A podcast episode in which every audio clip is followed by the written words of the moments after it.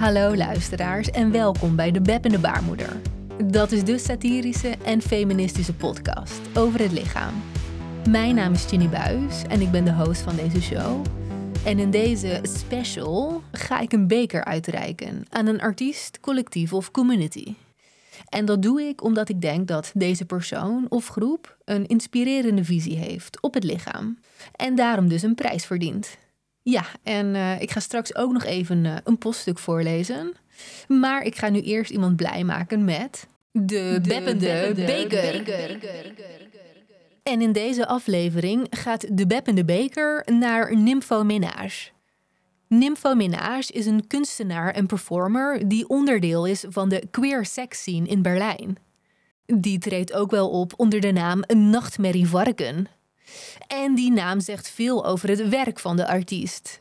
Want Nympho-Ménage creëert pornografie dat vanuit het traditionele mannelijke perspectief juist niet voor opwinding zorgt. Ja, een soort van anti-male gaze.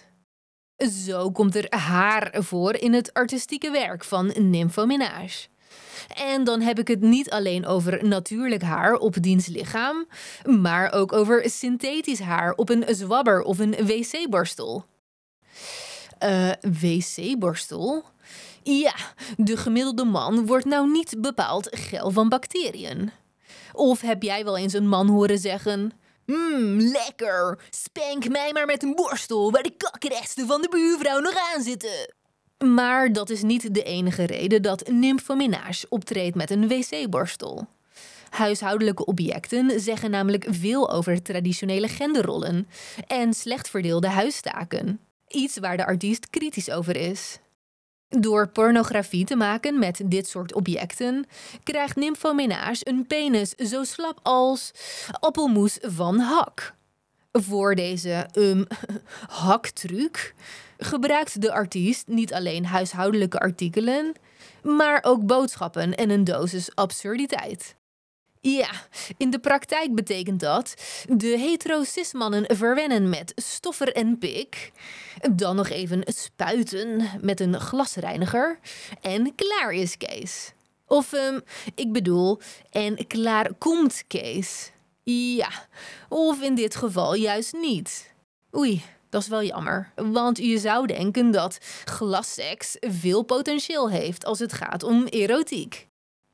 Ik kan me voorstellen dat jij nu denkt: is er een samenwerking gaande tussen de Blokker en Nympho-Ménage? Nou nee, de artiest die werkt niet samen met een multinational. Als kunstenaar uit Nympho-Ménage zich namelijk niet alleen over traditionele genderrollen, maar ook over koopgedrag. En dat is nodig, want tegenwoordig lijken sommige multinationals wel aan coprofilie te doen. Dat is een chic woord voor poepseks. Oftewel, scheid hebben aan de arbeidsklasse en daarvan smullen. Ja, het sekswerk van Nympho-Ménage, dat geeft inzicht in een gevaarlijk rollenspel. En in dit rollenspel is de aandeelhouder dominant. Want die ontvangt 69% van de winst. En de gastarbeider aan de andere kant van de ketting, of ik bedoel aan de andere kant van de supply chain, die is onderdanig. Ja, BDSM staat dus eigenlijk voor superieure bedrijven die moderne slaven misbruiken voor doekoes op de bank. Dat is een nieuwe interpretatie van de beppende baarmoeder en Nympho-Ménage weet dat narratief heel goed te visualiseren. Dus, of het nu gaat om het patriarchaat of poen, een pikante fetish of massaproductie. Er is niemand die pleasure zo politiek maakt als het nachtmerrie pig. En daarom krijgt Nympho-Ménage de beppende beker. Gefeliciteerd! Zo luisteraars, de beker die is uitgereikt. En dat betekent dat ik nu een ingezonden poststuk ga voorlezen. Want ik heb een aantal poststukken van jullie ontvangen. En die heb ik verzameld in een doos. En daar ga ik er nu even in uitgrabbelen. Oftewel, het is mooi tijd voor de grabbeldoos.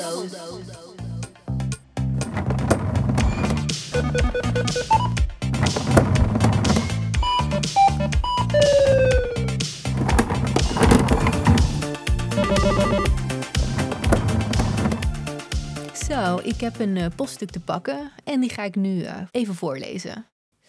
Lieve Beppende Baarmoeder, hoe ziet de toekomst van de podcast eruit? XOXO avocado en laagstreepje bitch 95. Ja, dankjewel avocado en laagstreepje bitch 95 voor deze hele goede vraag.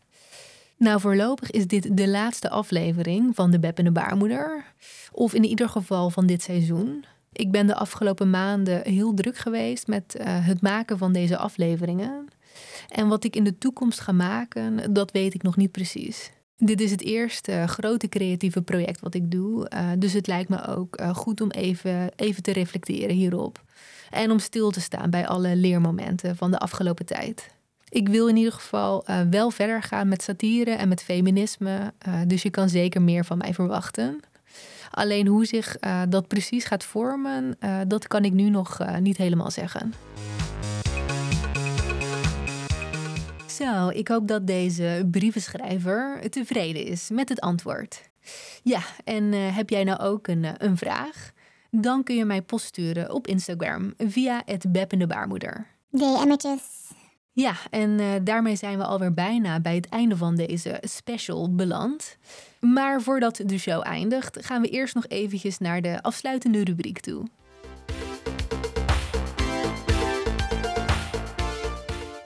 Wat vind jij van de male gaze? Erg dood. Dit was De Beppende Baarmoeder. Leuk dat je luisterde naar de satirische en feministische podcast over het lichaam. Ja, en heb jij nou genoten van de show? Laat dan een recensie achter en volg de podcast in je podcast-app. Je kunt de show ook volgen op Instagram via @beppendebaarmoeder. Zo blijf je op de hoogte van nieuwe afleveringen. Hopelijk tot dan!